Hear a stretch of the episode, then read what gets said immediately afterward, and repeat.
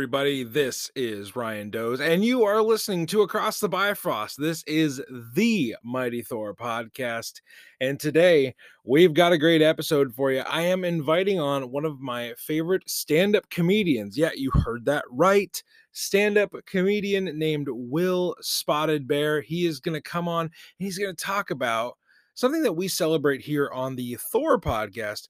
We celebrate the birthday of Captain America Steve Rogers. That is July 4th.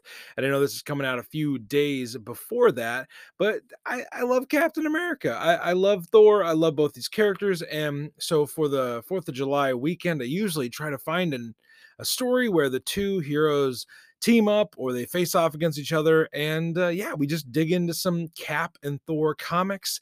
This is being uh, put up just about a week before Love and Thunder yeah, the big movie that we've been waiting for all year. If you're excited about it, man, I hope you get to go see it. I hope you enjoy it. I hope you love it. I know I've got that ticket purchased. I'm ready to go. I'm so excited for Love and Thunder. It is going to be a great time. We've got lots of great episodes coming out next week for the lead up to the big movie. On our next episode, we're going to be talking with Marvel writer Torunn Grønbekk yeah, she is the author. Like, if you want a Jane Foster Valkyrie story in Marvel Comics, you go to Torunn Grønbekk and you get that story. She's a fantastic writer. She joined us for just a, a fantastic conversation. And we talk a lot about her run on Jane and those books. We talk about her creative process. We she shares some stories of how she met Jason Aaron, yeah, there's a lot that we cover in this conversation. So on our next episode, you're going to want to check that out. It kicks off our Love and Thunder week here on the podcast. But today, like I said, we've got Will Spotted Bear in the house, and he is bringing all of his 90s knowledge of Captain America comics. We are finally covering a 90s comic for Thor. Yeah, we haven't done that yet. And I, I, I, I will admit, it's a bit of a blind spot for me. So Will helps me, and we have a lot of fun in this conversation. So I hope you enjoy this chat that Will Spotted Bear and I had about 90s Thor and Cap. Enjoy.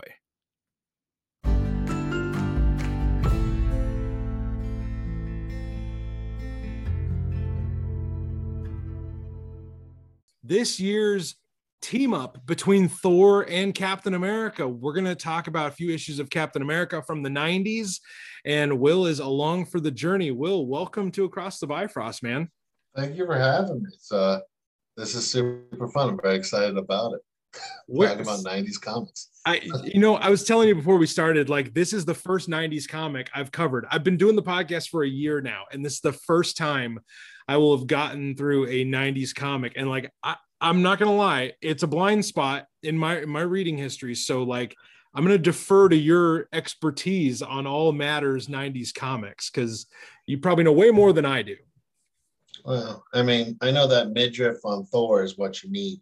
That for those who don't know, he just has a shirt that covers up his abs, leaves his sides completely exposed. Yeah, you're he's, he's showing off the right. lat work. yeah.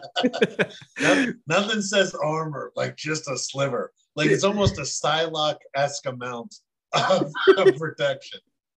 He's he's like those the high school guys when they go to the gym. They just they cut the sides out of their shirts. Yeah, like this yeah. is my this is my workout poncho, man. Uh, you, can but, tell, you can tell this Thor was a pudgy kid. That's that's what's going on. Other Thor doesn't need to show off. He doesn't need to prove it to anybody. Yeah, Eric Masterson does. yeah, yeah, yeah. New Thor, unworthy, CrossFit. This one just just got into P90X. This just happened. CrossFit Thor. Jeez. The, so before we kind of like jump into this, these issues that are just there, there's there's a lot of soap opera esque drama storylines, and we we go to a haunted house. Like there, there, none of this comic really makes sense to me. I just know that I really loved it. Um, I wanted to let people to know like where in the nine realms do you call home?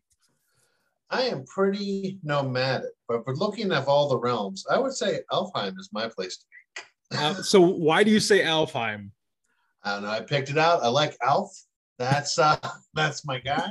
Uh, you, well, actually, no, he is Marvel con, con canon. He is a Marvel really? comic.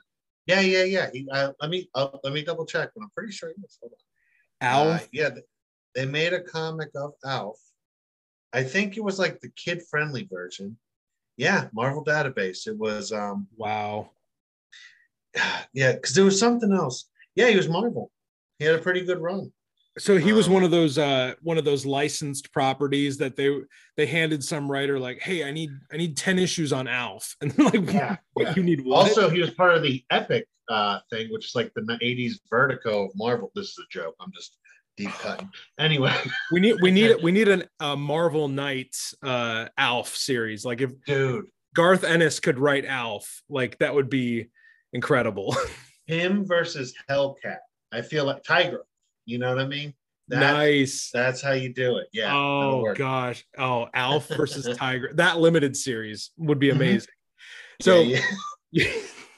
And so I need to kind of give listeners a little bit of a of context of why Will is here talking about Captain America and why we're talking about 90s Thor and like because a lot of these things like we haven't touched yet in the history of the show. I discovered Will uh, I was looking through iTunes. I love listening to stand up comedy. And I, there's that sometimes when you're just like, I don't know what to listen to, but I, I know I want to laugh. And I, I create a station from somebody and you go kind of just go down the rabbit hole. And I'm going along, I'm doing my work. And then I hear a guy breaking down why Captain America is better than Batman and why, like, we all grow up being told we can be Batman but really we can never be Batman. And so like Will, can you tell listeners like what do you do for a living and and and kind of just bring them into who you are? Hi, I'm a, I'm a stand-up comic. Um, I yeah, I've been doing it for like the last 10 years or so. Uh, yeah, I just travel around. I'm a big comic book nerd. Um, I originally grew up in Pittsburgh and then I, I moved around. Um, and so yeah, I'm a big comic book guy, but I also look more like a whimsical Steven Seagal or like a flamboyant mechanic of some kind for the younger kids. Um, so I don't look the part. And so uh, I've been writing nerdy stuff and comic book stuff uh, over the last couple years. And so, uh, yeah, I just, it wasn't something I brought into comedy until relatively recently. And, um, but yeah, I was just a real big closet nerd. Um, and then uh, I started I started talking about it more and just yeah got more honest with it.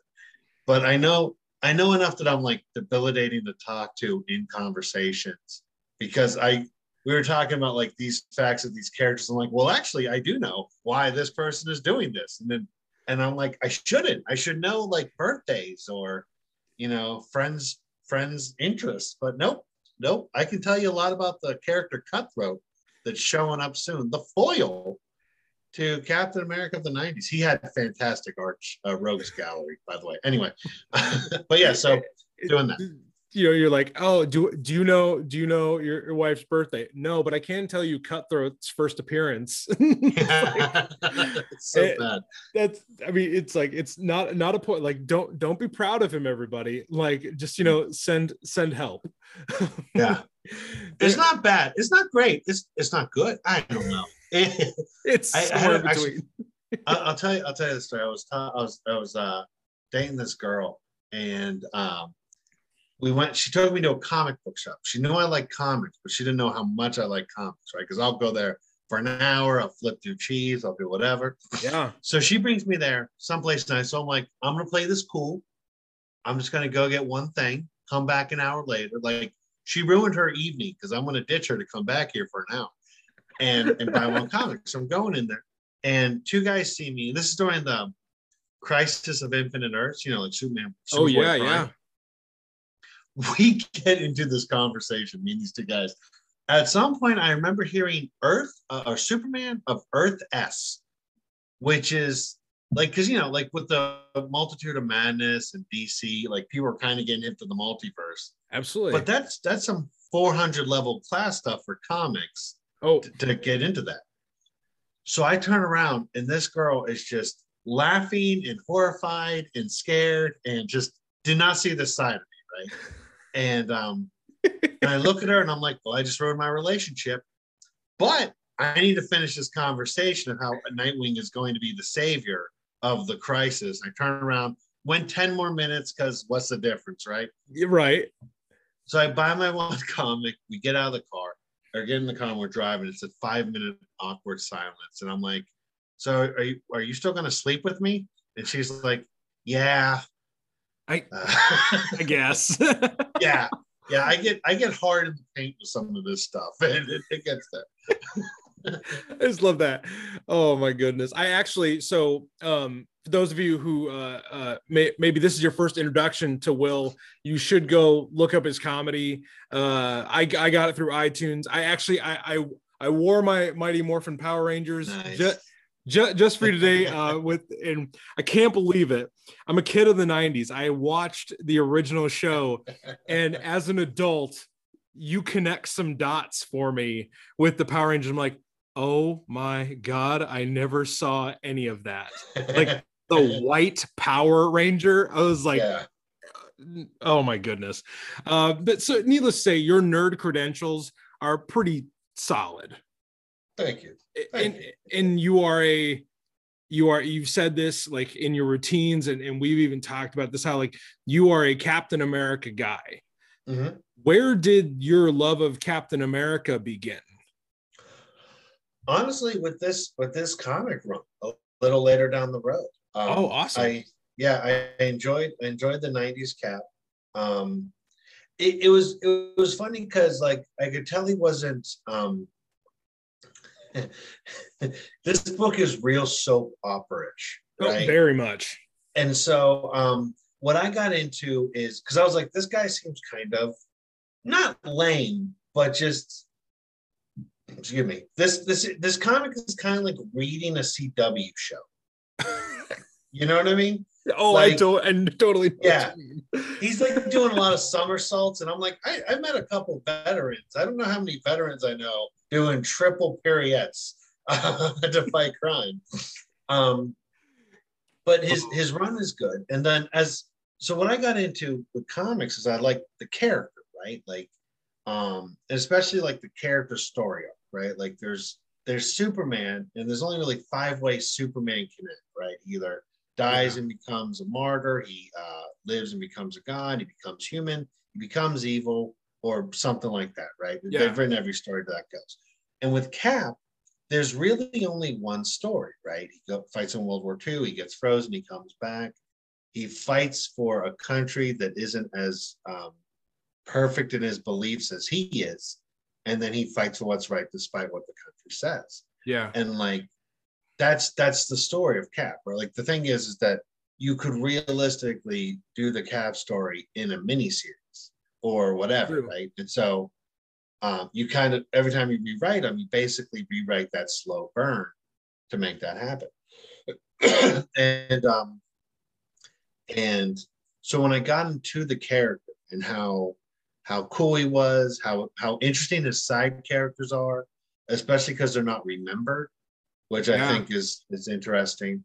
Um, very true yeah, like because like talking about Batman and Captain America, like Captain America's had um, Falcon, Nomad, who like Falcon, you know, one of the first black characters that's like African American that is doesn't have black in his name, and except for a kind of unfortunate original origin story, they they kind of cleaned that up pretty well.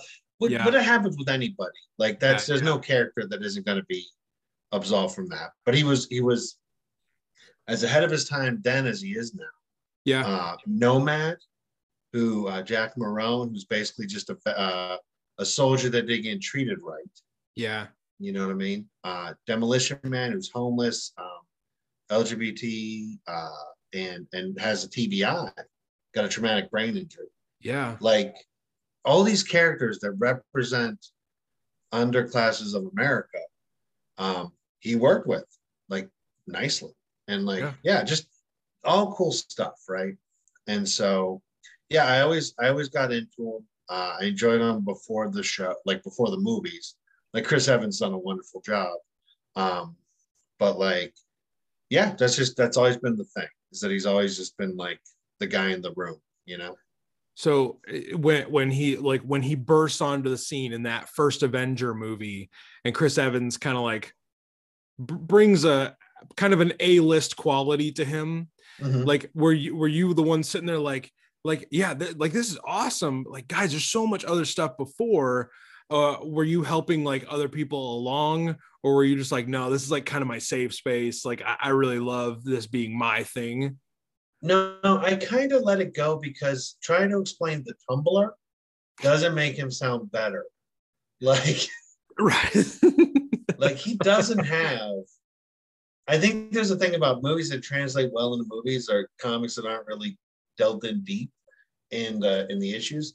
My thing was the one I tried to get everyone hip to was Ultimate Captain America. okay who I thought did really well, right? Because most of the movie is dealt off the Ultimates one and two provide a lot of the groundwork for what the characters in the movies are like. And so I was like, this Ultimate Captain America is interesting. He's, he's I thought he was kind of I thought he was cool. I thought they did it well. They they made him superhuman, um, like they did Chris Evans, because in this comic in the 90s, they kind of said, well, he's just a human being. And that kind of undercut his power and potential, I think, in the issues, right? Because if he stayed Yeah. next to Thor, the deal is Thor could crush him at any time. right But, but they like him too much. Isn't yeah, quite the same as everyone's a little scared of him, you know? the thing that sets captain america apart is how much people respect him and not necessarily how much they would ever like truly fear him Right, right. And and like I think that was the thing that was suffering here is they just didn't have an issue where he just beat the crap out of everybody. Right? Like Right. that's you know, I'm trying to think of um, you know, like wrestling, right? Like to keep a character strong, you have them beat tougher characters. And yeah so during this time, Captain America didn't really beat anybody. He just was around. he he didn't get the goldberg treatment in the yeah, 90s yes. Or better, he didn't get um the Chris Jericho treatment. Right. Oh, Will, you can't stop. You can't start talking about Chris Jericho. He's my favorite wrestler of all time. I I know I I- love him too. I love him Oh. too. What I what I mean is Jericho. Yeah, I love Jericho. Uh, I, was, I wasn't saying it disrespectfully. I was saying that he could win the title, Right. right? He wasn't the part like he wasn't John Cena, right? John Cena was gonna win. Kane was gonna win. Chris Chris Jericho could go either way. Right. Could go either way. You know, like Jake Roberts or Diamond Dallas Page. It's like Yeah. he's won enough that you could realistically see him win, right? I love that comparison of Steve Rogers is the superhero equivalent to Chris Jericho. Yeah, yeah, Oh man. yeah. I'm gonna I'm gonna I'm gonna hang on to that one. I actually I I I, I love Chris Jericho so much. Uh, my son's middle name is Jericho. That is nice. I, I committed to that gimmick. I was like, babe, I need to I need to get the word Jericho into somebody's name. And uh, my son drew Yeah. the short straw. but That no, that's good. I I loved uh, I loved the Lion Tamer Lionheart phase. The WCW run was great. yeah, I mean, he did great. He did great work everywhere he's done. Uh, but yeah, no, I thought he was such a fantastic worker and stuff like that. I'm not. I'm not even that much into a wrestling stuff. I just learned about it for character arcs for comic books. yeah, So through learning about shoot shoots and wrestling and learning how they protect their character, helped me realize how you can make characters write better in comics. you, so there is a um i- if you're familiar with pro wrestling and you're a comic book fan um there is a new comic out th- the day that we're recording this called do a power bomb by daniel warren johnson. And it's like the next thing i'm gonna do when we're done talking i'm gonna go read do a power bomb after Okay. this. So uh de- something i would i would recommend. It's uh it's it looks pretty great. But Okay. We're here to talk about two comics. And really uh, we're here to talk about the, the the the end of the first comic and the beginning of the second one uh, because we're going to talk about since this is our fourth of july uh, themed episode I, I i like to do these episodes where i i find an issue of a thor or a captain america story where they team up or they face off against each other and i go through it with a captain america fan last year we talked to Rick Verbanis, who is our friend over at the Captain America Comic Book Fans podcast. Uh, he and Bob Lucius do a great job over there. They're covering everything Cap. and they were gracious enough to come on last year and talk about uh, talk about you know a, a, a team up issue will is our guest this year for he's our captain america representative in this conversation so the issues we're going to talk about today are from uh, captain america the the first uh, big volume of, of cap these are issues 395 and 396 where uh, Cap and Thor team up to go into a place called the Skull House. Uh, yes. So um, there is a lot of hijinks in here. And uh, Will, if you're ready, we're going to go page by page through this and like just share our thoughts as we go. For sure. Let's okay. do it. I'm excited. I'm pretty sure the Skull House is in North Dakota. The it, Devils it, like things in North Dakota. Yeah. Yeah. We'll, we'll, we'll, we'll have to, we'll, we'll get into it. Yeah. We'll get into it. I'm excited. So, really, one of the main reasons why I wanted to talk about this comic was the cover of 395 it is yeah. a this is this is a captain america comic this is not so you're not going to th- see the normal thor uh, title or thor big logo at the top it's captain america with the the stars and the stri- with the the stripes and the the red white and blue. And cap and eric masterson thor the the 90s thor they are in this sea of it looks like melted marshmallow glue kind of uh, just a gross pile uh, of stuff on the floor of this house. And the the big explosion box on the cover says the house that dripped dough. Yeah. How can you with not question with a question mark the house the trip dough really so immediately you're like okay what is this going to be yeah. Uh, and if you're familiar with Captain America comics, you probably know where this is going. Uh, the the the villain that's going to show up later on. Um, but uh, yeah, the, the the cover is just awesome. Like, Will, did you did anything else from this cover like jump out to you, or um, this was really the the thing that I was like, I we, we got to do this now. One, I'm excited for the villain. I don't want to spoil that is the one that's doing this. I'm surprised they haven't made the MCU yet. I'm just saying. I figure too. Uh, also, the grandfather clock in the background looks fantastic. Yeah, like just very subtly. There's just a grandfather clock in the back of the cover. Uh, yeah. It's very ornate. Yeah, just very nice. Just a cool, just a cool thing to have. Cool. Yeah. The so this comic uh, for for those of those of you uh, that maybe aren't familiar with 90s Captain America as much as as much as Will is. So basically, anyone who's coming into this like I am, this is written by Mark Gruenwald, who is a uh, a, a classic Captain America writer. Will, how much Gruenwald have you read? Like, what is your impression of him as a as a Captain America writer? Uh, I I read I read a bit. I, I haven't followed I and I got to get better at this. I more follow the characters than the writer. Yeah. So so I know more about the overarching the character development than than the than the writer itself. But yeah, I mean, he wrote such a big thing in the '90s that there was a lot of cap. Um, but yeah, he was pretty good. He made a lot of solid, you know, secondary characters. Like he like Captain America has a pretty rich um, world landscape in his in, like in a supporting cast. Right? Yeah, yeah. So it's it's good on that. Um, since nobody was doing anything with Captain America, he got to make some really interesting moves. But I think in the '90s there was like, I I, I could be wrong. Like if I'm there's people that probably know more than me, but it was just yeah. seemed like a a holding pattern for some characters that they yeah. didn't know what they were going to do. And so with this one, where they made a very human story, right? Because everyone in it, like there's no like even even this Thor is pretty human based. Like nobody, there's no right. Gods, you know what I mean? Yeah. Eric Masterson is not a god with power. Right. He's a normal. You, you you already said like he's a normal dude. Yeah. Who gains the powers of Thor. Yeah, yeah. For those those who don't know, Thor uh, killed Loki, or apparently killed Loki in the '90s. So Odin banished him, and then Eric Masters was like his human host in the '60s so anytime Thor would slam his hammer, and so they just gave the powers to this single dad male nurse who who just lost his kid because Thor did too many shenanigans. So this guy who arguably had his life ruined by Thor now also has to start fighting like Thor, even though he's not Thor. Like his whole thing is that he's a chill guy. Yeah, yeah. yeah. So okay, yeah, that's that's Even- his story. we- we'll actually see how Eric kind of like interacts with Cap. Uh, this because it's it's very different than Thor Odinson would Yeah. interact with him. Yeah. Um, so uh, the, the pencils in this issue are done by Rik Levins. Inks, uh, and I'm, I apologize if I me- mess up any of these names. Uh, Danny Bul- Bulanadi does the inks.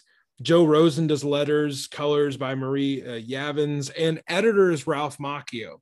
Ralph Macchio, not of Karate Kid fame, he is the Marvel editor. Yeah, wouldn't that have been so much more like 80s of, of them? Uh, but Ralph Macchio actually was the editor on Thor for a long time. So, Oh. um, so he was uh, editor uh, on Thor, I believe, during the Tom DeFalco, Ron Frenz run on Thor that went for quite a few years. And uh, yeah, uh, I actually believe Ralph is writing a story for Marvel coming out next month. They're doing like a, a Thor one shot around the release of the movie. So Ralph Macchio, familiar, very familiar with Captain America, also very familiar with Thor. So makes sense that he'd be the editor, you know, to, to handle a story where these two characters come together. Makes perfect sense. And the editor in chief at the time was Tom DeFalco. So, you know, we got a lot of familiar faces with both characters handling this issue. But let's jump into the actual story of, of this issue. So the big uh, opening splash page this comic is entitled rogues in the house. So that alludes to kind of what we're going to deal with later on in the issue. And uh, but we we jump into this scene where steve and rachel the, the former diamondback they are doing gymnastics in avengers mansion. Yeah, And- she is wearing a Jane Fonda esque one piece yes. that looks fabulous. Like she's got the leg warmers and everything leg warmers and everything. Yeah. They- they're just kind of chatting it up. Diamondback does not have her powers anymore, so she's like, "I may no longer be Diamondback, but I'm not going to be known as Flabby Butt." I was like, yeah. And yeah, nor that's you funny. and Cap just goes, Yeah, look, whatever, man. We, we don't have time. She never had powers. She only had trick diamonds. "Oh, okay, So she had these diamond things. So she's she's basically like Catwoman that throws her s- stolen stuff. That was that was okay." that was what she did. Yeah, that was her thing. She was part of the Serpent Society, and So then uh, saw America's ass and went for it. the, the their conversation kind of ends with like Steve saying like, "Well, I got to run. Like, if you want to keep working out, go ahead." Uh, he's he's very uh very uh he's very one like one track mind because he's he's leading the Avengers at the time, and he's got other stuff to worry about.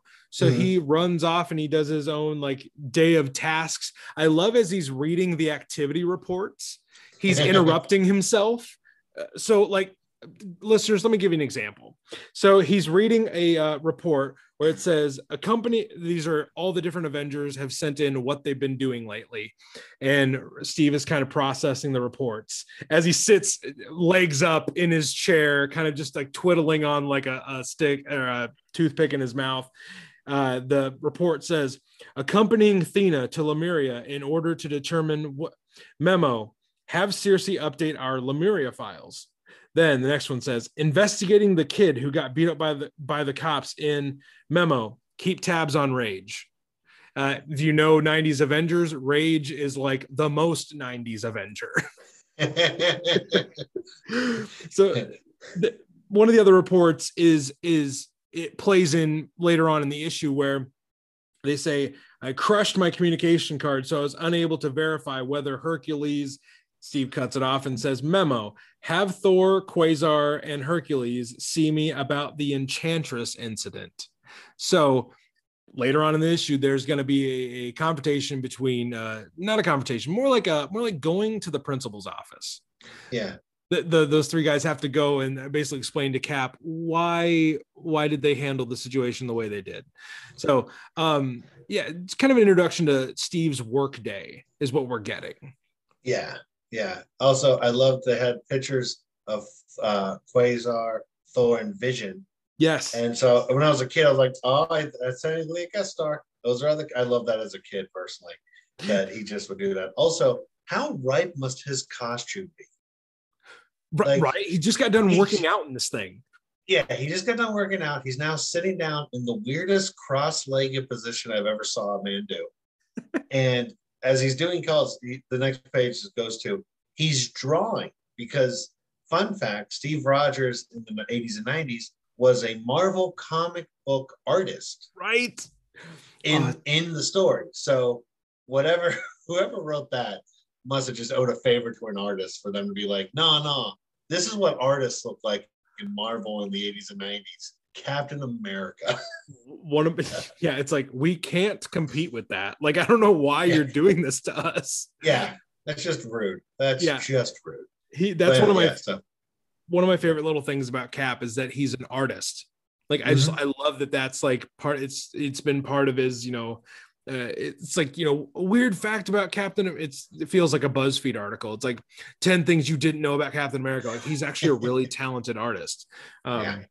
So we continue to get kind of like you know um, he he interacts with Bernie Rosenthal, a former fling of his. She invites him out to lunch, and he says, "I've already got plans." Um, no, he shuts her down. He's like, I'm, I'm seeing the lady. Yeah, Can't- it's- he's he's saying I'll he's bring her truthful, the time is along. Yeah, yeah. yeah Like, she's no- thirsty. I don't think you're getting the vibe here. So Mhm. um, then we we hop over to Red Skull, who is uh, I believe supposed to be dead right now, but he's definitely Yes. not dead. Instead, he's inviting uh, Madam Madam uh, Viper into his hot tub um, in a very very creepy way. Yeah, yeah. So it, uh, if I remember correctly, Red Skull cloned. What was that? What I- Red Red Skull uh, got to clone Steve Rogers. Yes. So if I remember, they found uh, a Red Skull's body and it has Steve Rogers' uh, fingerprints, but he's like, it could be just another clone. So Yes. that's why in this comic, Red Skull is just yoked out. It's because he has just just kissing them biceps, right? Like that is a thing. It's um, excuse my dog. He um he cloned Steve Rogers. I think I'm pretty sure he cloned Steve Rogers and then melted his face that way again. Dead. Like he like it's like a little extra accessory. He just does Right. it. And now he's now so now Cap is trying to find out if he's alive. And he was like, Right. Well, I'm pretty sure he's still alive. I don't believe until I see him. They're like, no, no, he's dead. Literally next page. Hey, Red Skull's trying to hook up twin guns McGreen over here. the, Viper Vi- and Viper is like trying to stay focused. She's like, she's like, I'm no man's subordinate. Like, I'm not gonna follow anybody. And he's like, whoa, whoa, whoa, whoa, baby. We're just, you know, we're just talking. We're just talking. Yeah. Um, and he basically he wants her to cause uh general uh how do you say this just destruction and stuff like he she just wants him to ruin stuff and Yeah. she's like he's willing to pay her to go and do her thing um right. Also, if I don't know if I don't know if this is gonna have pictures, but think of Tony Montana in the hot tub in Scarface. There's just one little shot of it. They're like in a nice Aspen villa. He's in a really big hot tub.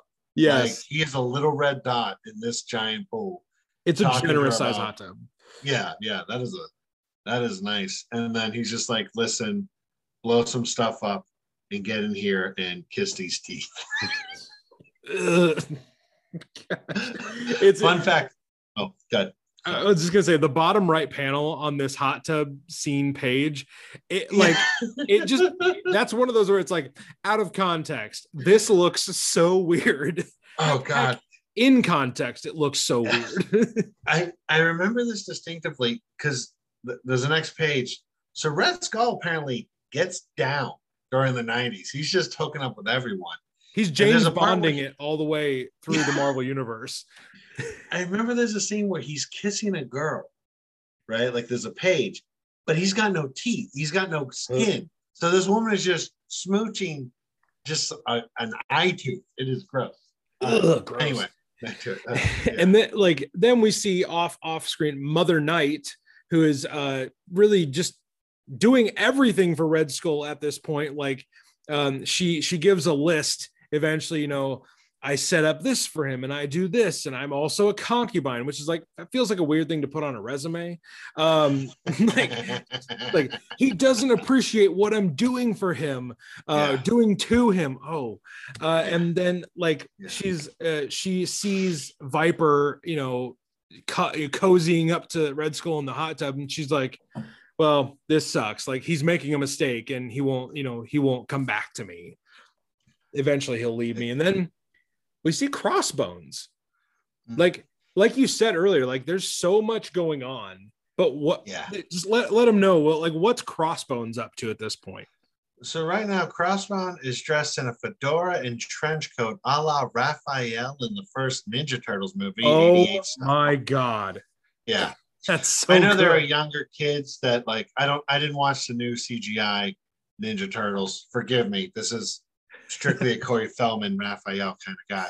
But uh, um, so, yeah, Mother Night walks off, um, and then they're in New York City, and then he pulls a knife on uh, the cab driver to not pay his fare, which I'm not gonna lie. In 1990s New York, I don't think a guy in a skull mask and a fedora was gonna scare a New York cab driver. Whatever. so, he, so, he's going off. I think he's going off into a seedy bar. Yes. Uh, full of supervillains. Yeah, like they've they've done this a few times. I know DC did it in the Flash episode of Justice League Unlimited, where it's like all the rogues being um, in a bar. Yeah. And there was a Punisher series. Uh, I forget what the the bar was called, but the bar with no name. That's it. Yes, the bar with no name. And yeah. it's not confirmed that this is the bar with no name, is it? No, I don't think so. Uh, I, yeah. Oh no, actually, no. Um, according according to uh the the Marvel fandom wiki, this is the the bar with no name. So, um, okay. Um, well, I wouldn't say it. I mean, it makes sense why it wouldn't. Right, right. It has no name.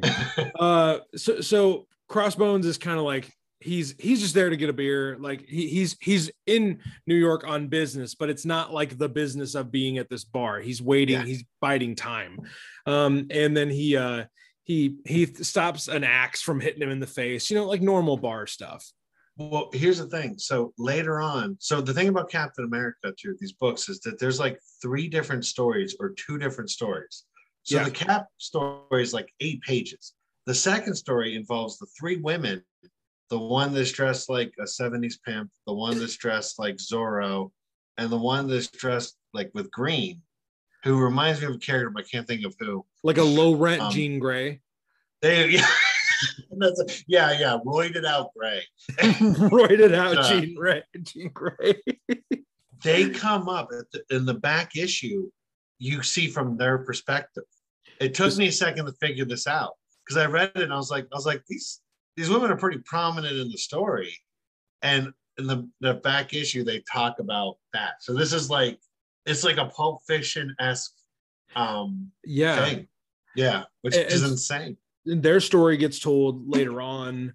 Uh, in the back of the issue, which we won't really talk about in depth because it doesn't really overlap with our story anymore. But like there, if you wanted to read to read this and see what's going on behind the scenes, that that whole bar like descends into a massive brawl. Uh, right. It's fantastic. It's also good to know because if you flip through it, you're like you go like one flip, two flip, three flip, four flip. Three and four is going to be so different than one and two, depending on which way you go. uh, we go back to Avengers headquarters, and um, really, we see a little bit of an interaction between uh, Rachel, uh, the former Diamondback, and John Jameson, uh, who is the son of uh, Daily Bugle mogul and all around asshole, J. Jonah Jameson. Uh, he is also uh, the man wolf in other parts of, of his, uh, of his her- heroic history. And he is uh, I, I need to reference John here because we have great friends over at the Werewolf by Night podcast um, okay. who have covered Manwolf in their second season. So any, anytime John Jameson shows up, I feel like I need to shout them out. Hey Matt, hey Jacob, John Jameson is in this comic. Moving on. Uh, John will come in later in a very awkward moment. Um, we'll, we'll we'll touch on that more in a little bit, but Cap finally brings Thor, Eric Masterson, into his office to have this principal to student kind of talk about what what happened and Eric is really receptive to this. Like he's yeah. very aware he's the new kid on the block at, at this yeah. point in the Avengers lineup. Uh, yeah, he he so the thing the thing with him so this is the first Thor I ever read was Eric Masterson. Really? Right? Because he was in the Infinite Gauntlet. Right. He he was in he was Thor for a while. Yeah. Um and so so basically I think his story arc was basically everyone expects him to be Thor, but he's just a guy that was kind of cool with Thor. Yeah. And, and so so it'd be like it'd be like if like Game of Thrones if like Jon Snow died and then like that that one pudgy dude showed up and they're like, okay, you're Jon Snow now. Just start Jon Snow in it, right? And so like oh my um, gosh, that's like Sam Tarly start blowing John... up shit. he so, hands him White Fang, and it's like, yeah. no, no, no, no, no, no, yeah. no, no, no. I am the wrong so, guy. I, I read this. So he talks about, so he talks about just how he's messing up, right? Not that he's yeah. destroying stuff, that he's being too passive. So there's a Thor issue that starts Spider-Man. Um, I looked it up because I read it as a kid, like just just because I had it, where uh, it was the Absorbing Man was wrecking havoc, but I think it was either to pay for his girlfriend Tatiana's, who's going to be in the new She-Hulk show, Tatiana's yeah. um, surgery or birthday cake, right? Like, so I hope it's so birthday cake. I think it's birthday cake. I yeah, I God, I wish I wish I remember this offhand. But uh Spider-Man Thor's ornament. I'm gonna look up the yeah, 448. Um, so he uh Thor just like they start they fight a little bit, they talk a little bit, and he lets him go. And um because like you know, Azor-Man is kind of just more of a tragic character than uh, right. a mean one, right? And so he just um yeah, um uh, yeah, it's the, the other option is the other one. So anyway, um he uh, lets him go. It introduces the team Code Blue, which featured in Thunderstrike later. Yeah. And um, he just, yeah, he just, he lets him go. And Cap's like, don't you know they're dangerous criminals? And he's like, yeah, who cares? and then apparently he got in a fight with Quasar, who was the other newest kid before him in the Avengers. So I don't know. Okay. Yeah. That makes much yeah. more sense now. Um, yeah. Yeah. That, I mean, listeners of this show know um, there's a lot of villains that I really enjoy. Crusher Creel, the absorbing man, is one of them because for a guy that could really, I mean, he could wreck shop in all different, um, innumerable ways, but he's not smart enough to really do that. Right. Right. and he have and, the skills. Well, there was an issue where he he like he would absorb cocaine and then become cocaine. He was a drug addict. And uh I love I love Zorban because he because yeah he doesn't necessarily he's so low grade that if they have any like what if issues like House of M Civil War they let him cut loose um yeah and or, or Universe X the the trilogy they had um he does really he does some real crazy stuff he's he's such a cool underutilized character yeah also in this Thor gets demoted. He's no longer an Avenger. He's an Avenger in training. In training, yeah. Yeah, he got demoted in this scene. He gets put and on so, like probation. Yeah, yeah. Captain America says, "Listen, you didn't beat up the the drug addict and his girlfriend, so you get punished." So, you it, know, that's just that's just Cap. and and I, I, get to see one of my favorite other uh, Thor supporting cast, uh, cast members here. Uh, Hercules shows up. Mm-hmm. Um, I love I love Thor and Hercules interactions. Uh, they're they're like long lost brothers. Um, right. And I know this is Eric we're talking about here, but like I just feel like there should have been at some point a Thor and Hercules buddy cop comic.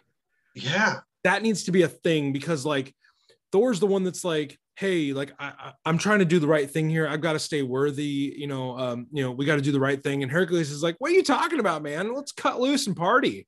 Yeah they're both kind of dumb. Oh. So it'd be great. It that that comic would definitely be a comedy. Yeah yeah like they, a, like yeah. an intergalactic buddy cop comedy uh, featuring uh, two big workout bros. Yeah. Oh, that'd be dope. That would Yeah. be cool. It I would, needs yeah, to I be- would read that. Yeah. Um, so then we, we hop into the, you were talking about cutthroat earlier. We hop Yes. into this triple threat match, no holds barred to the death. Winner becomes the chief executive assassin emeritus. I don't know what the title was, uh, but they become one of Skull's like head guys, and they're going to make a big seven figure salary. And Mother Night is setting up this this fight between them. I love that. Uh, is it Mangler? Mangler, uh, does, he's filling out his his he's filling out the employment application. They're all in the waiting room filling out job applications. That is like an an under highlighted part of the supervillain underworld. They got to Yeah. know your credentials. I gotta imagine doing paperwork in a cape feels weird. Oh, You know what sure. I mean? Just you gotta like flop it out and then start writing. Just Have you ever had someone make you fill out a job application for something that you're just like, I really do I have to? Like yeah. it's it's like eh, being a stand-up. Is there anyone like, okay, uh, uh prove you're funny, like right now? Yeah, yeah, yeah. Well, not in writing. That'd be the thing. They'd be like, like in a 10 minute thing. So how much would you want to be paid per joke? And that, yeah, that doesn't work out. no, but uh, these guys, I mean, I do love the kind of the, the fight they have. Like triple, I mean, if you're a fan of wrestling, you know, triple threat matches are very interesting. Yeah, Because- very good. It- it- like you never know when the the person the if you're focused on one of the other people, you never know when the other one's gonna like come in and try to like uh, mess up what you're doing, or you know, if you're the third guy, you can go, you know, maybe lay back and kind of wait for the other guys to take each other out. It's a it's an interesting dynamic. What's also great about this is all these characters are obviously not going to really survive after this story is done, right? Right. So you don't know who's going to make it. So one of them is yeah, the Mangler, my man Cutthroat, wearing a green and blue, almost snakeskin rope head hood, like like um, Assassin's Creed if they wore the colors of Kermit. Um, a red ninja named Deathstroke. So you know he ain't living for copyright reasons. but not the Deathstroke we all love. Yeah, yeah. This one more like a red Spider-Man suit with um like a the tunic. Raiden white cloth. Yeah, Raiden, yes, he yeah. he looks like Spider Man if he was dressed like Raiden. That's oh, that's yeah. perfect, perfect. And then Mangler is just if Uh, if you guys know Valiant Stronghold, the Uh, character Stronghold. Yeah, no, that's a deep cut. And I feel sounds so like an old now, X 'cause Men I was just- name. dude, all these 90, yeah, it was just a knockoff X-Men, but like it's just like the 90s. Oh god. Anyway, They, yeah, they so fight. Super strong.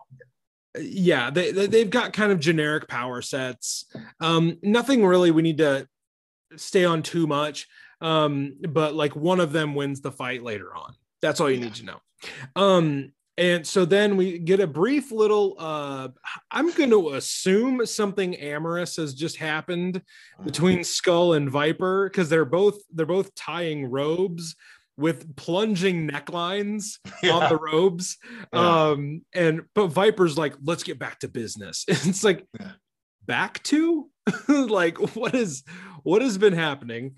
Uh they they get a red skull gets a message um and uh it's basically to lead us into the bottom half of the page which is thor and cap going out on this exercise that cap has lined up because he, he says to eric you know well i could i could train you back at the at the mansion but really let's let's go do this in the field so they go Right. to the skull house which is the um uh i guess the leg- legacy legacy kind of um how do you say this not like not like a family house but it's basically where red skull used to have his base of operations Right. so Okay. Yeah. I know there's a big word for it. I just don't know it. So I would, sometimes I just need to go the easiest route instead of trying to find the biggest word. I don't know why my brain does that. Um, it's uh, you know, I got maybe I should get that checked out. Um, but Cap and Cap and Thor, they they go up to this. I mean, Scooby Doo looking mansion. like this, like I fully expect little bats to be like flying Yeah. out of it. You know, like it's it's imagine the beginning, uh, the beginning, uh, you know, theme song of Scooby Doo. That's the mansion that they're about to go. Yeah, Yeah. And then at one point, uh, Cap goes, Hey, listen, those stairs might be booby trapped. Can you grab me by the waist and glide me up there like a gentleman? And Thor obliges. Side hug me to safety, bro. yeah, yeah. And he's he's like puffing up, you know what I mean? Let let uh let let old Eric feel what's going on down there. Because Eric's holding onto his waist real tight, you know what I mean? Not even a pinky out. He's gripping. And I like I love the little uh the the uh the sound effect the it's, it's a swoosh but like I Yeah. feel like with the way they've proposed this getting past the stairs it's like swoosh Yeah. or just like wee. Uh, just, like he's looking serious, but you know he's having a fun time. Like he's just, you know, yeah, just he's enjoying the ride. That's all. I would matters. love- And then I would love for there to just be a thought bubble coming out of Cap's head where it's just like I've never had a better time because his face is just deadpan yeah, he looks he looks it's worse that he's not enjoying it, right? It's like I feel like this it's just, just I don't know. that I don't know. It's great uh He has one knee up like he's flying. Like you can tell the cap wishes this was his own power. right he, he's he's in full wonder woman pose Yeah. like yeah. with, with how he's he's uh he's getting up these stairs with eric's help and uh i mean it's the shortest flight because it's it's like one one standard story up and but you know oh god forbid these stairs might be booby traps so uh but then we we get up to the top of the steps which sounds like a weird transition yeah. Yeah. This this book it moves at the speed of quickly. Yeah, right. The uh Eric notices that there's something sticky on the floor and uh, it's an old mansion so that's I mean you can assume a lot of gross stuff. yeah. Um but then the the floor and the ceiling and the walls are covered in this sticky like dripping uh kind of liquid like kind of solid kind of liquid when it wants to be and it's White goo. goo yes uh was it uh what does at one point cap calls it uh, like a melting marshmallow Yeah. um and uh it's revealed that doughboy uh the the pet of Arnim Zola is the one that's you know uh, he's trapped cap and thor so will listeners that don't know what is doughboy Dude. Okay. I'm a, I'm a I'm gonna look this up for you. The fun thing is that there's a picture of Thor getting hit with dead in the eyes with Doughboy going Sosh. uh swoosh. So all right, I'm okay. So Doughboy's hard to explain. okay So he's almost like um so I think he was made like kind of like a super adaptoid, right? Like so Zola made him yeah um so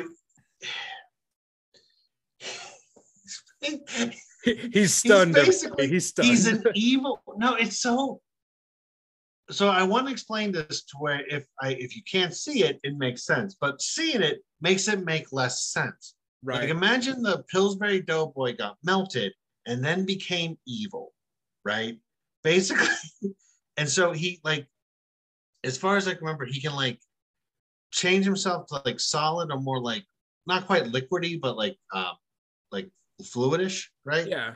and then he wraps around people and like the way he would kill him is just envelop himself around it and and kill people that was his thing Yeah. So he was more just kind of used as um a way to to uh to stop people right but he was one of the androids like Captain America fought a crazy amount of androids Right. and robots and this is just like the weirdest one Yeah. right? Because Super Adaptoid makes some sense. This one is just, yeah, like in in this they they they keep them as kind of more like they don't they don't show as like form Yeah. where he just kind of looks like the Stay Puft marshmallow man, Yeah. right? Right. And yeah, it's he's tough to explain. Right. and and honestly, uh, it's why I, I asked the Cap fan to to to, Yeah. to make the attempt because I don't know how I would have done it. I do know that like Doughboy does not show up that much in Marvel Comics. That like No. I've I've actually I feel like I've seen more of him in animated stuff because whenever Zola shows up in like of uh, Earth's Mightiest Heroes or Avenger Assemble, Right. like he's kind of he's kind of Zola's like sidekick, um, where like Doughboy is the heavy, and Arnim Zola is like hanging back a little bit. Um, Right. we're really we're in kind of the the heyday of Doughboy in comics, um, yeah. which sounds insane to say. Like if Rick and Bob from the the uh, Captain America show considers like the heyday of Doughboy, what are you talking about? That Right. really he made a few appearances uh, around this time. Uh, he only has nine appearances in the like main Cap universe or main uh, Marvel Comics universe. So there's not a lot of Doughboy. Um, maybe for the better. Uh, I, I think he's one of those characters because yeah, to your point, I, yeah, I forgot he was in the cartoons. Um, that he's one of those characters that looks great animated, or maybe Right. even in a live action movie, but like where his powers in comics don't make sense because he moves in motion. right. You know what right. I mean? Like the Fantastic Four will doesn't necessarily. It's historically not looked well good in movies because it looks great on the page. Right. I never thought about that. Yeah. So like Doctor Strange and Daredevil look dope, right? Even the Ben Affleck Daredevil, where he's doing the sonar thing, and Doctor Strange, because like the old '60s Doctor Strange was just like psychedelic, felt like visuals, and so Right. same with Thor, really. Right. And so um being able to put that on live action is a lot cooler, right? Like seeing the Rainbow Bridge shoot past you is really dope. And that right. didn't translate as well on a page. And Doughboy, like, you know, he could be the Slimer of the Marvel generation. Oh, Because that, that that's the best way to put Slimer. That'd be a great way to put Flubber or something to that extent. thank you for putting it in terms that like my uh, my 31 year old brain can think of because like Slimer I get, but like Yeah. Flubber I I get. Like yeah, yeah. Um, I live The- that the- life. yeah, even even the uh Big Hero Six, Miramax for the younger kids. Right. where- yeah. Yeah. So he doesn't you can't hurt him and he'll Right. just absorb anything passively. He's very um, Baymax esque. Yeah. So Yeah. um I mean that's probably the most I will ever talk about Doughboy in my life, but I'm I'm glad I'm glad we we I'm glad we did it. Uh, I- you I'm know, glad we I'm- did it together. This means glad- a lot to me. I'm glad that we both had the shared experience. A Listener, it's like it's like. I I turn this off now, right? But uh, but Thor and Thor and Cap are kind of fighting through Doughboy, and then they just get trapped. Like everything around the house is being sucked into Doughboy's, you know, body. I guess uh, his Yeah. his his form, and uh, they, they're finally they're stuck. And this is where Zola makes his presence known. And actually, this is the page where uh, Cap says, uh, okay, can the quip, Zola, and call off your overgrown marshmallow uh, so that we can talk. And Zola uh, says, you know, like, no, I'm, I'm, I'm, I'm, we're gonna. This is the last time we're gonna fight. We're gonna. I'm, I can hear you just fine from here. You know, my doughboy is gonna make sure that you know you're taken care of. And Cap only has one question in mind because the reason why he came, he came to the Skull House in the first place was, is the Red Skull actually dead? And Zola is like, oh, of course he's dead. Of course he's dead. And now, and now you will be, because uh, you'll be, you know, Doughboy's going to drop you at the bottom of Devil's Lake. Which I'm like, of course, of course. There's a lake nearby, the Skull House, called Devil's Lake. This is why this is the closest to a Scooby Doo mystery that I've ever read in a, like a in a Thor Captain America comic. It's it's so silly. It's so Hanna Barbera. It's it's it's stunning. I yeah, I didn't realize that, but yeah, that's very right. Like, yeah. It's, The, uh, is, yeah. That that's where we leave Cap and Thor for a number three ninety six. And then there's a, a short little epilogue before we get to the the the girls in the bar story, uh, where Crossbones is ta- he's kind of tailing uh, Rachel and John. John is driving Rachel um, to uh, believe it's uh, her computer class, Yeah. Um, and uh, Crossbones is following her. We also see that Cutthroat is the one that won the triple threat match. So he gets a shot at the champ and ten thousand uh, dollars. But but barely. So this is this Right. is the cool thing because he's got like a, a throwing star in his arm, and they're all laying down, and he says to Mother Night, "Hey, Mama, got some band aids and aspirin." That's going to be one of the panels that I'll put up on Instagram Yeah. when the, when this Yeah. episode says, "Hey, mama, got some Hey, mama." band-aids and aspirins." Says it all shaky and slow, like you should.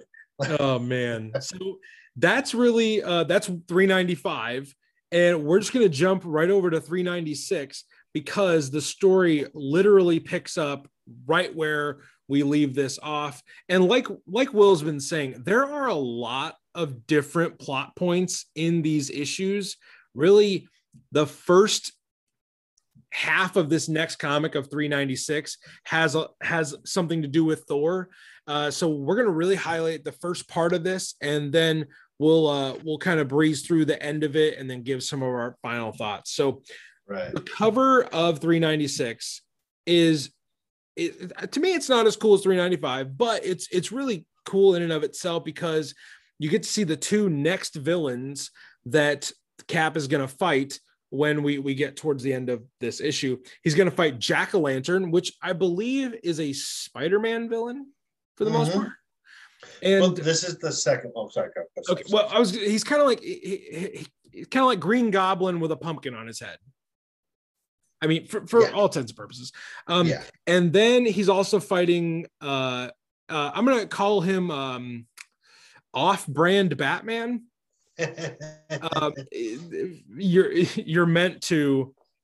I'm assuming you're meant to look at this cover and be like, "Oh, hey, that guy kind of looks like Batman," because same color scheme, same pointed cowl, Mm, cape, and it's like the menace of Blackwing. yeah. Oh, well, Nice. okay. Never. There's we're not getting a Captain America Batman crossover this month. Fantastic. Um, and we'll we'll kind of dig into those characters a, a little bit once we've once we've uh, figured out the the the real how do you say this? The um the predicament that there I did I went for a big word and I should have just gone with problem. Um the the problem that cap and thor are in uh, they they sum it up in the the first splash page. We have the same creative team on this uh so we won't we won't go any further there. But cap and thor are trapped by doughboy and arnim says you know again like hey send him over to devil's lake and uh drown him he cap asks again hey is red skull actually dead or not like if i'm grant me this last wish uh, pull, pull back a little bit because there's something I want to mention on the splash page. absolutely And this happened in the last issue too. Doughboy only sucked up their arms and midsection and he left their feet to dangle, which means that Thor, if this was live action, would just have his little footsies kicking. like they, like the disrespect that Doughboy has done. At least with Cap, he's got his feet also tied up. right So he just got he's wibbling left and right to and fro because there's no way they're not struggling and moving the little legs, right? So right now, Eric Masterson is just just wing kicking it, flutter kicking it, trying to get to safety, and And he- just he's almost got that left arm free. And yeah, he could just grab the hammer, like, and then do do Thor shit with it. no, yeah, well, kick those legs, you know what I mean? Use those quads. Like, I mean, you've got you've got illogically drawn body parts. Like, you're not telling Yeah, me you can't like power your way through this. His pelvis is so much farther than his head is in that photo. Just Oh my oi, that dude is going to have a hip flexor issue. Oh my man. gosh, they. I mean, they- they're they're trapped inside of Doughboy now. Doughboy's floating away Yeah, like a Keep this- balloon. they keep their feet out. It's so great. Yeah, Like, th- so this comic needs to be read to believe to be believed because it's just like again, like we said at the beginning, it's there's so much random weird stuff in here. Mhm. Just to re like reframe the context, they are a, a, a, uh, patriotic superhero with a shield and a uh, Norse god, uh, former just schmo with a hammer, are inside a Scooby Doo looking haunted mansion fighting a robot television and Slimer from Ghostbusters. Yeah. If you put in today's context, it's like a veteran and somebody that's gentrifying Brooklyn right now. it's yes, the, the beard, the long hair. Yeah, yeah, just all it way too passive, but still in elements business. Yeah, that's that's he is the alphabet hero. That's who he is. That's that. You know what? That's better. Uh, Doughboy is floating away, and Cap is concerned with how long he can hold his breath as uh, Doughboy has got them encircled, and uh, then they eventually get dropped into the the lake and uh, they, they were left with them for a second. Cutthroat goes into his training with who of all people, the Taskmaster. Um, so just real briefly, like I enjoy the Taskmaster. I think his design is super awesome, and uh, his speech pattern did kind of confuse me here because he calls people bunky a lot, and uh, it, it was calling Cutthroat weird stuff. I it was I don't know. I, I guess maybe I haven't read enough Taskmaster from this time period, but no, I don't think that's Taskmaster. I think that's like I don't know. I, that's I just, that's just Gruenwald, like how he writes this type of bad guy, I guess. Yeah, um, yeah. And this is where we get Mother Mother Night's uh her her explanation of all the stuff she does for Red Skull and as Taskmaster and Cutthroat. They fight for a few pages as Taskmaster's training cutthroat. Yeah. And he also says, he's like, Hey, uh, you've never fought Captain America, have you? Like, um, you don't know like all the different ways he's going to try and, you know, and beat you. Maybe I should teach you some countermeasures. And Cutthroat, who, like Will said, is a 40 year old man. he has this teenager tantrum with how how he's being treated uh, and uh, he thinks that you know he can um he can he can take care of Captain America just fine by himself. Uh, and Taskmaster calls him a loser with an attitude. Yeah. So another another fun thing about this with the Mother Night and uh Miss whatever like there's a robot guy if you guys yes, something. Of course, because um, why wouldn't there be a robot guy? Right. She's trying to to unburden her soul to him about how this is where she said that she was Red Skull's concubine. Yes. And he goes, I'm a robot. Why are you trying to have a heart to heart with a robot? Which shows Mother's Night's true superpower of being able to find the most emotionally unavailable man. she she went sociopath robot. This is the order of what she's doing in her life right now. Oh man, it, it's all downhill. All yeah, downhill. Yeah. Um we go back to Devil's Lake where uh, Thor and Cap are supposedly drowning, and then you just see Mjolnir burst through Doughboy's stomach, and the hammer redirects itself, and it smashes Doughboy into all these, you know, kind of splattering uh, yeah. fragments. Cap gets free, goes to the surface, and Eric just sticks around to beat the crap out of it. Yeah, I don't really know how to beat it, but let's just try to beat it to bits yeah. Again, he is a he is the new Thor on the block. He's like, needing some dough. Yep.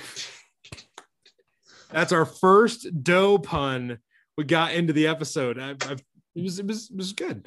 Uh, and then uh, Cap goes back to see where Zola is, and Skull House is gone. It's just right. gone. There's just the foundation and the basement are the only things left and um, Cap has to go inspect. Uh, he tells uh, the communications officer for the Avengers, uh, "Hey, by the way, when Eric is done fighting Doughboy, um, which is a he's so I, what I love about Steve is he can say the weirdest stuff, but when you read it, you picture him saying it so seriously. Right, right, yeah. it's also funny. I realized until you mentioned it that he just dead ass leaves Thor right? He's like, he's like, hey, listen, you barely are competent. You're gonna follow me because you're kind of dumb. Da da da da. All right. Do you know how long you can hold your breath underwater? You don't, because you mentioned it earlier. I'm just gonna leave you there with the dough guy that held you down for seven minutes solid. All right, deuces, kiss the shield, lick the ring, peace out. That's yeah, it's just adios. I'm go- I'm I'm Yeah. gone. Uh, yeah. he goes to inspect uh, the the skull house, but before we dig into like what's happening in the basement, we got to talk about what John Jameson does in this cut scene away. He's dropping Rachel off at her computer class, and Will, what misstep does John do? Oh, my man kisses his boss's girlfriend on the cheek. She goes, uh, she goes, I appreciate the lift. Anytime, uh, gorgeous, have fun in computer class, kisses her on the cheek. Uh, she goes, I want to find my own ride. See ya.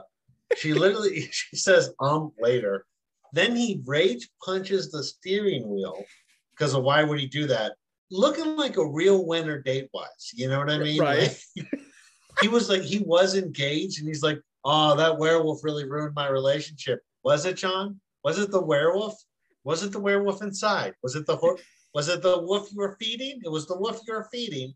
And oh poor, poor, poor Diamondback is trying to figure out. She's like, "Well, I didn't make this happen." No, you did it. That's the spoiler alert. You asked, at best, a friend, at worst, a employer's like la- like assistant. Yeah, right. That's that's weird. That's like if a that's like if the person who hands you a Starbucks coffee gives you a kiss because you were nice to the person who took your money. That's this is not no. this makes no sense. that it, it's John. That is not how social interactions have ever gone. yeah, yeah. Like you gave a friend a ride.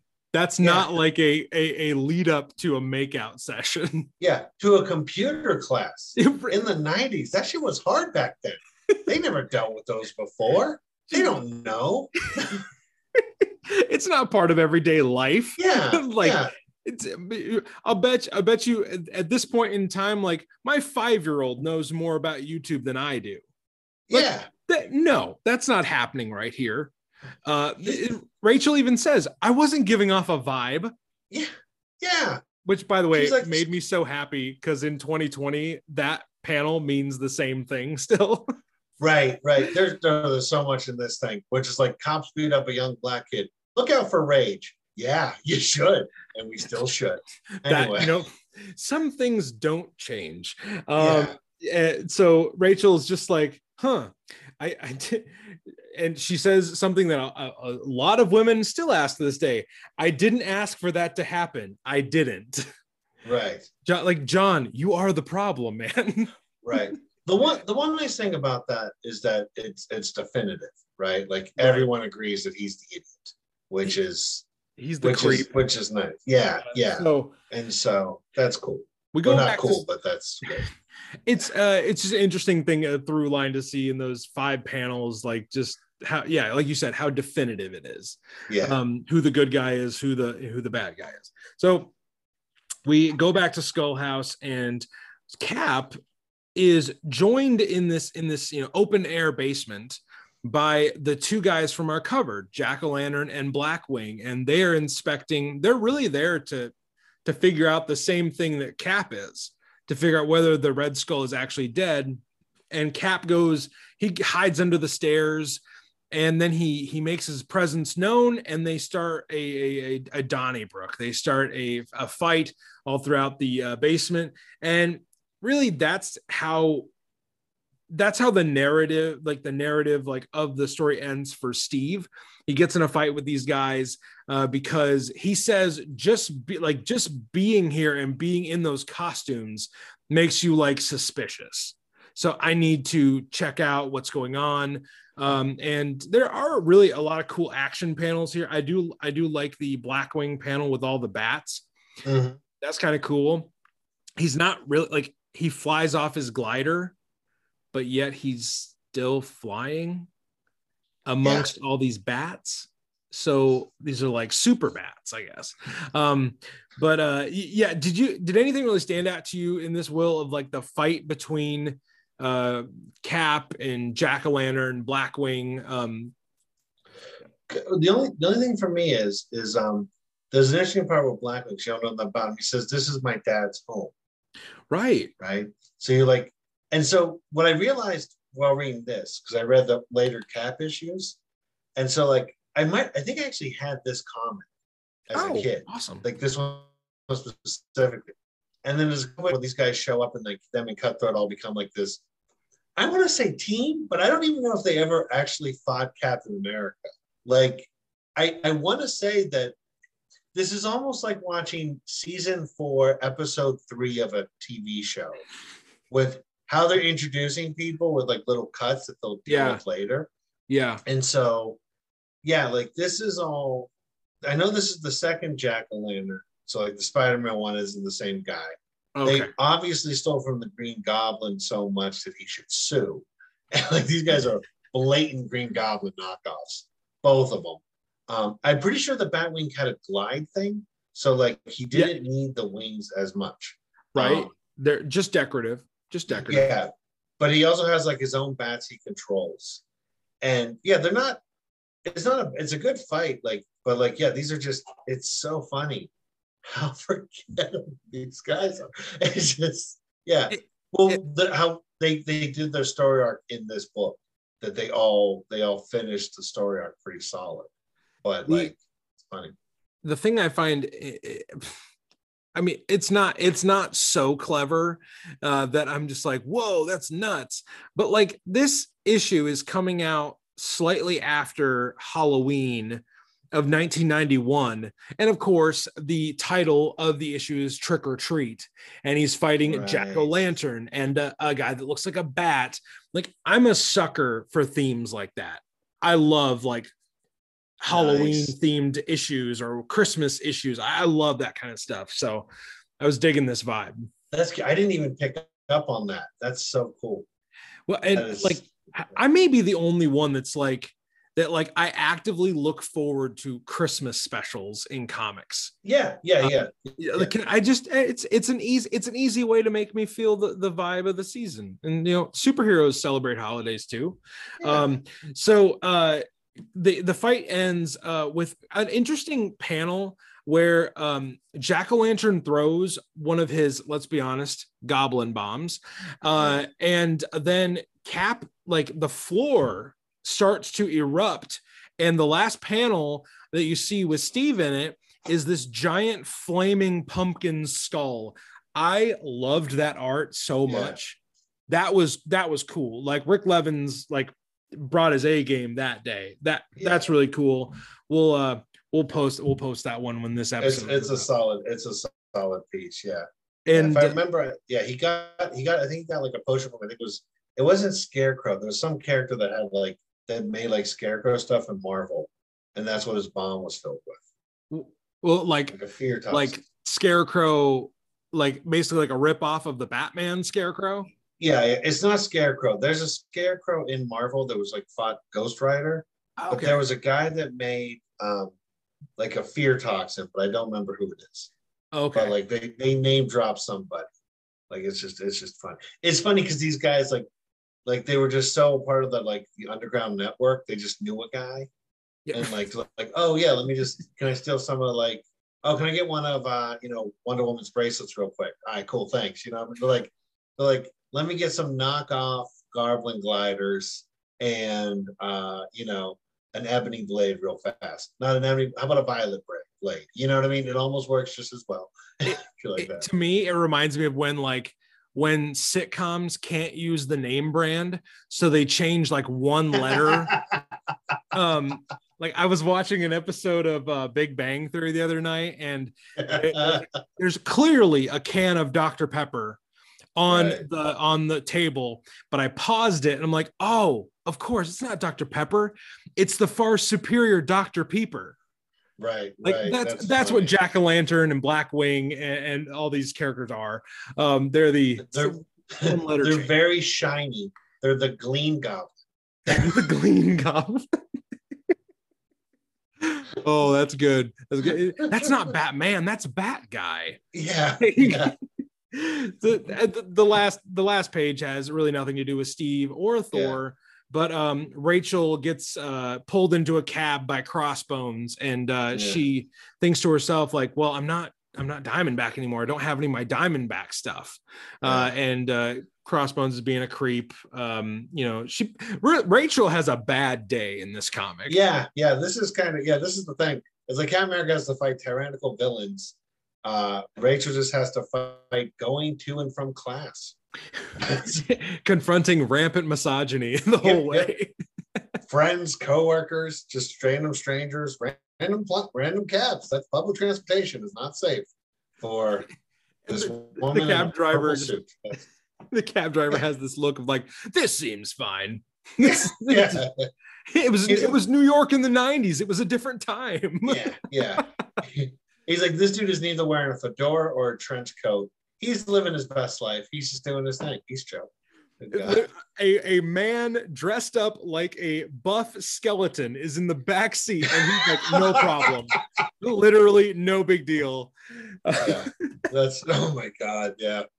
He is way too meaty to be wearing skeleton stuff. That just seems like oh yeah whatever. it's a it- it's a it's a paradox like it doesn't Yeah. make sense um but yeah that that brings us to the end of our our issues thor does come back in the next issue 397 but like for two panels to Yeah. basically wrap up this jack-o'-lantern blackwing uh mother night story. Um and so uh yeah we get a, a little bit of a, of a of a team up with cap and thor and uh, that brings our issues to the end. Will is there anything from these issues that like we didn't talk about or something we talked about a little bit and you're like no no we, we need to go back to that just real briefly as we wrap up The only thing, as a Cap fan, I want to apologize because I feel like Thor didn't get as good of a showing as like because I, I got enthralled in the book because I'm like, oh, I remember this, and I, I read it as a Cap fan. I'm like, oh yeah, the, he would just leave Thor there because Thor can handle it, but he explicitly said he didn't trust him. So it's just like it's like Cap, man, come on, be tactical, stay alive, brother. What are you doing here? and he's Uh, he's on like- probation like he put he Yeah, put dude. Thor in He's like, on probation. Stay underwater and fight the dough ball. If anything, that would make the dough ball more powerful, right? Just thicker, whatever. Um, i'm gonna go fight two uh two spirit of halloween clearance rack villains dude, that is so funny. I totally missed out that this. That's why Crossbones gets to get away with it. It's just Halloween. Right- So the cab driver's like, oh yeah, Devil's Night. You know what I mean? We're in the East Coast. They have it out here. He's like, oh, I'm I'm I'm doing rush hour in Midtown in October. Why why the hell not? This Uh, is the third weirdest guy I saw this afternoon. and he yeah, he's like, and the other guys like wh- they they barely like moved the needle for me. yeah. Uh, yeah, so- yeah. Crossbones is nothing. Uh, so yeah, I Will, thank you so much, man, for for joining me for these issues. I, I had I had a heck of a time um really leaning on your knowledge of, of 90s cap uh, because like i said it's a blind spot for me but i really did enjoy this Thank you. I am terrified on how much I know about literally every character on this panel. That is, I was not. I, I was thinking about. Like, oh man, I'm really going to be a detriment to this guy to, to this show. Like, I'm like, I'm not coming correct. It's like, no, no, no. You don't understand. The reason she has that haircut. That's. But in in captain america 387 she went Yeah, to a yeah. salon yeah, the bangs really framed her face. She was told by Black Widow. It's a whole thing. Um, no, I I really had a blast. This was super fun. I I really enjoyed going through these comics again, and uh, yeah, I I still like Eric Masterson Thor. I think that's I think Jane Foster's doing it better, but I really I think I like that character. I like what they could have done with it. So did i mean i know you mentioned thunderstrike before we got started was there anything about about thunderstrike you wanted to hit before because i don't know when we'll come back to eric masterson Oh um God, yeah. I, like- I, no, I I was talking about how I love Thunderstrike um, because after you know after Thor comes back, they give him a weaker hammer, so he just he basically I think he becomes a hero of Brooklyn while trying to be a father. So of course like it's it's such a great book. There's one book where he's fighting Juggernaut, but Juggernaut's just trying to get somewhere. Like all of his all of his fights are kind of misunderstandings, right? Like where he just talks to the villain. So there's one part where Juggernaut starts walking and Thunderstrike's like, I have to stop you. So he puts his hammer to his chest and Juggernaut keeps walking, right? Because he isn't Thor strong. And they keep talking through the whole thing. And then you see him just getting getting run over because he's just walking over him like a wheelbarrow.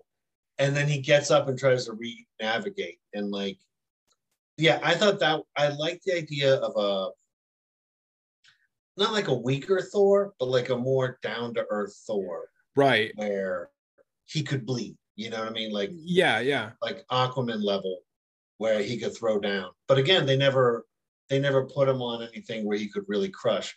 At the last last couple issues, he did some heroic stuff. He passed. Yeah. he died in the story. But like, yeah, they they they had something like with Cap where they just had him like crush somebody. You know what I mean? Like not fight the Hulk, but like fight Rhino or something. Or, Yeah. is that U R I K York, the the rock? Uh Ulik. Yep. Ulik, thank you, thank you. Yeah, if he like if he just decimated Ulik, that would have been a good football. The fans of this show know that like Ulik is my dude. Like Okay. I, I have I actually on our Patreon, which I I swear everybody, I did not tell Will to say this. On our Patreon, I I have a Patreon exclusive show called Ulik's Unstoppable Show, where uh, I go through Ulick comics. Uh, really, because sometimes I get bored and I just want to talk about trolls. Yeah. Um, so uh, yeah, no, that's awesome. I'm maybe when when we do cover Thunderstrike later on, I'd like I would love to have you back because um, man, if that's what you love, I would love to talk more about it, man. yeah, I, I I love I do love Thunderstrike. I followed his son in the MC2.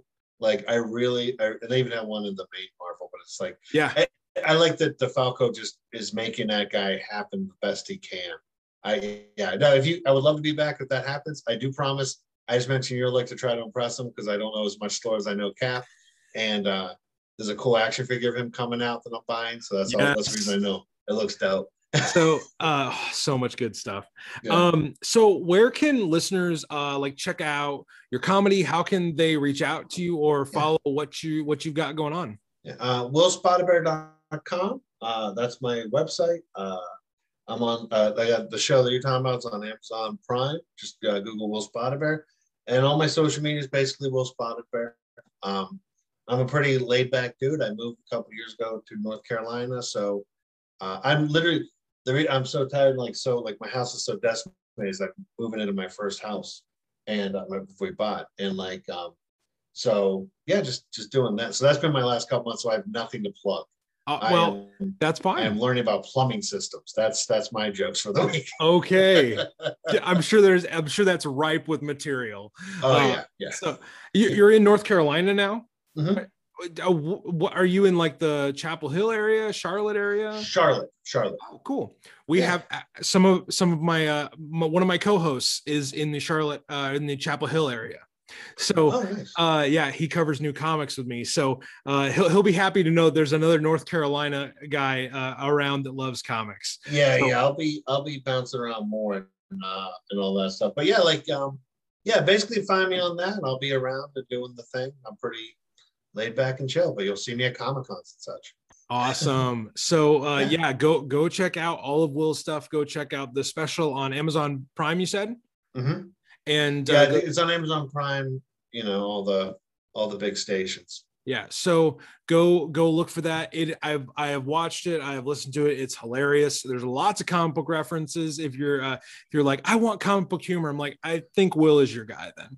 Uh, so go check that out. And Will, thank you again for for joining us on Across the Bifrost, man. Thank you sincerely for having me. This was great.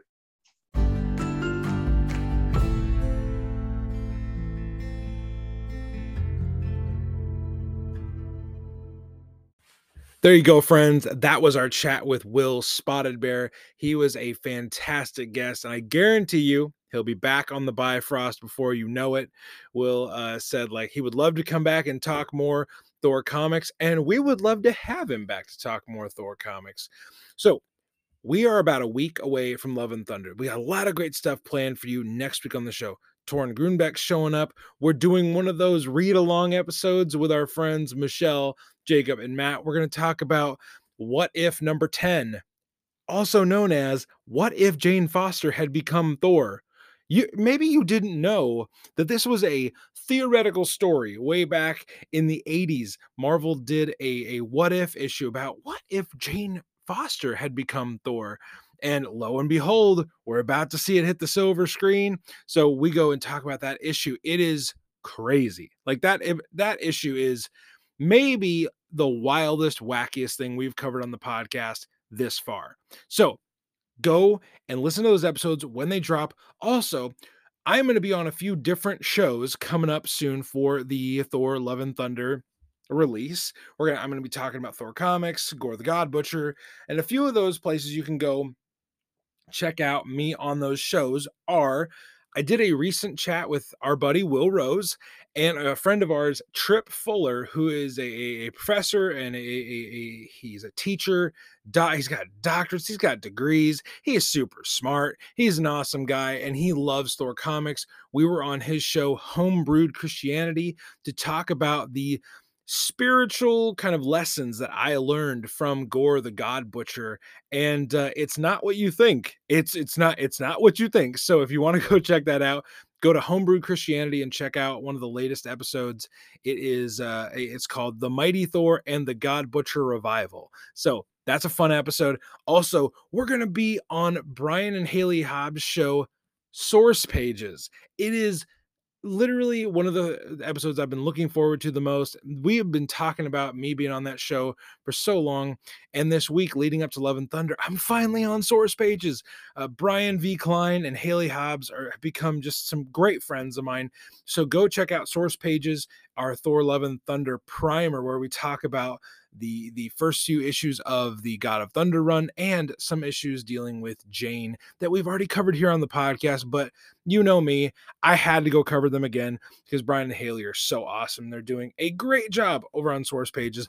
The last one that is that is coming to mind right now. I'm sure I'm sure there are more, but this uh, week coming up, uh, we've also been asked to be on Apollo City. Our friends Brandon and Brandon brought us in to talk about the first issue that Thor ever appeared in, Journey into Mystery 83. We've covered it on the show many times. So we go over to Apollo City and we have a long, awesome, fun chat with those guys over there. So those are some other places you can go find what what the Bifrost is up to in the other realms of the podcasting world.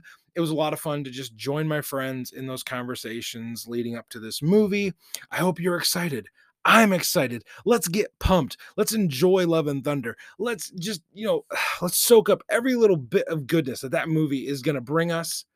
And I know we're going to be talking about it a lot on the podcast. So until we see you next time aboard the Rainbow Bridge, wherever you're at, however you're preparing for Love and Thunder, remember to stay worthy.